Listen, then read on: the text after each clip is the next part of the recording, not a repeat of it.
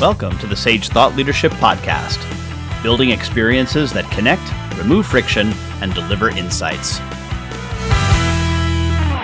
Well, hi everyone, and welcome to our podcast. I'm Ed Kless, and with me today is Elena Sinel. Elena is a multi award winning social entrepreneur and one of the leading global voices on the ethics of artificial intelligence. She founded Teens in AI, motivated to make a difference in the world by empowering young people aged 12 to 18 to solve real problems through ethically designed technology. Elena is committed to inspiring young people to make a change in their community, country, and economy through passion, agility, teamwork, and expert support. She believes we must teach invaluable skills to our next generation in order to help them thrive in an ever changing 21st century workplace. Welcome to the Sage Thought Leadership Podcast, Elena. Thank you so much, Ed, for having me. It's a pleasure. Well, first off, Elena, why do you do what you do? I guess someone needs to inspire change makers. The world needs revolutionaries. The world needs young people who care about this world and want to make a better place. Um, and so my mission is to inspire as many young people as I possibly can around the world um, to to learn and understand how the world works and how to solve the world's biggest problems through technology. And before we started recording, you had mentioned this concept that I found intriguing called inclusive design. Tell me a little bit about that. I'm no expert of inclusive design, but um, in my view, this is um, uh, something that um, needs to happen more and more in the industry, where we need to include the people uh, that we design for. Um, and this very much is aligned with ethically designing, um, you know, innovation and um, technologies. Um, something that where we can take into account um, diverse diverse uh, voices, um, including various abilities and disabilities, and particularly when it comes to designing that next best feature or next um, innovation, it's important to include those who we're designing it for. So in our case at Teens in AI, we, we want to include the young people who will be the change makers and who will be joining the industry. So hopefully the industry will then be able to recruit from that pool of talent that's going to be diverse and and that in itself will make a massive difference to the new innovative products that will be coming out. Yes, I, I, guess it's bit since time immemorial. I think even go back if you look at, at, at Socrates and Plato, they all say this next generation. I don't know about them; they're a little bit. so, so it it ha, it has some some real real uh, precedent in history. So I was just wondering, do you think that teens inherently not understand the technology, but understand the uh, the the applicability of inclusivity uh, more than folks say who are have been in the industry for a while?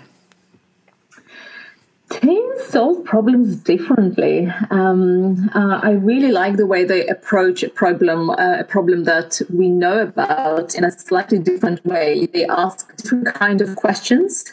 I like the fact that they're not constrained by the boundaries, um, you know, the uh, the constructed boundaries, uh, the ones that have been created uh, on their behalf.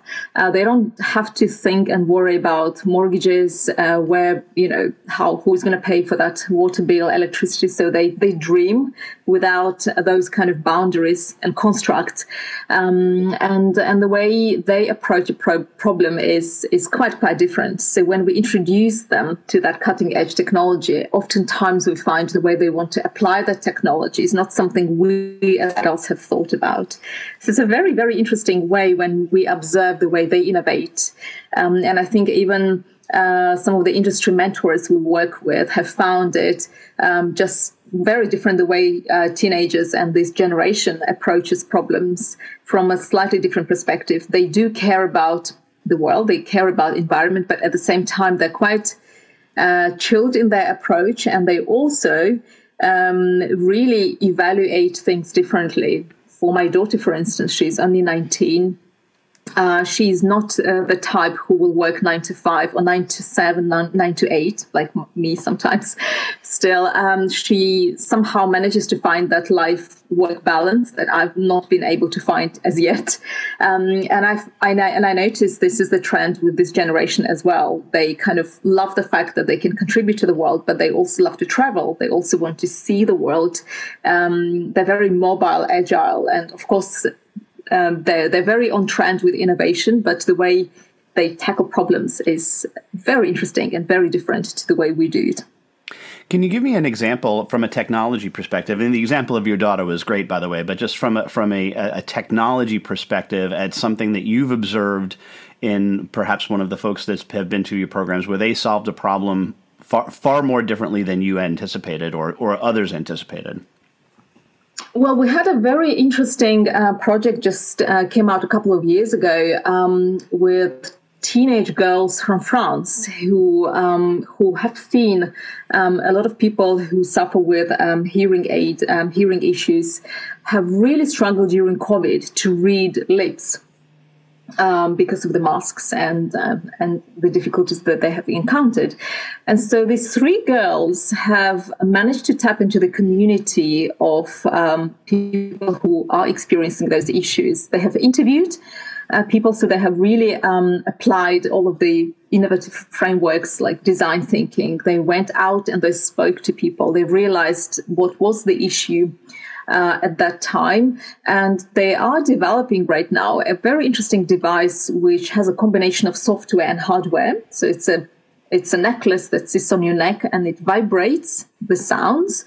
And at the same time, the messages also pop up on your phone to tell you what that noise was about um, or what they may have missed out on because they would struggle to read the lips and so the, that noise was able to demystify those messages so it could of course be said that this could only apply in times of pandemic when we are forced to wear masks or whatnot but i think the way this is going right now is they are finding other ways where it can still apply and alleviate some of the difficulties that people um, who have difficulties hearing can still utilize that technology. So that was a very interesting example of how, um, you know, and a very innovative approach during times when we didn't really think about people uh, who have difficulties hearing, you know, um, hard of hearing, um, how will they cope during the times of pandemic when you know everyone's uh, mouth is closed and they just don't know what's going on around them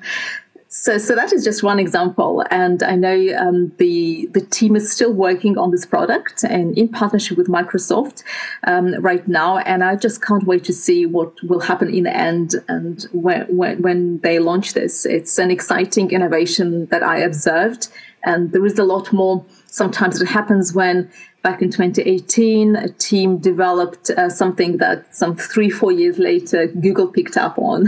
so then I find they, the way they approach things is very different. They are super innovative. So a lot of um, us adults underestimate just how incredible they are. And as long as they're surrounded by the support they need um, and the skills that they, that they need to learn, I think the world is just um, an oyster for, for the kids who have those opportunities. And Elena, we have an exit question that we ask all of our guests, and that is who is a hero of yours and why are they a hero? Uh, it's a difficult one because my heroes change. Uh, today, it's the Finnish prime minister, you know, whose story I admire. Um, and I was reading something in the news, and I thought, wow, this is amazing. This, is, you know, uh, woman is just phenomenal. The way she's also standing up against all of the uh, strange rumors and the publicity that's around her private life. I thought that is, you know, a heroic um, female that I just really admire. But of course, uh, at other times, um, there are teenagers who are my heroes my own daughter who lost her father uh, to lung cancer and somehow was so resilient um, and managed to get through and now joined IBM, really loves uh, coding, something I did not even expect her to do because she told me she was never ever going to do it and other teenagers like Selena, who dropped out of school um, and now is an apprentice at Microsoft, dropped out of school because her best friend committed suicide and um, she couldn't carry on studying. So I have lots of heroes who are surrounding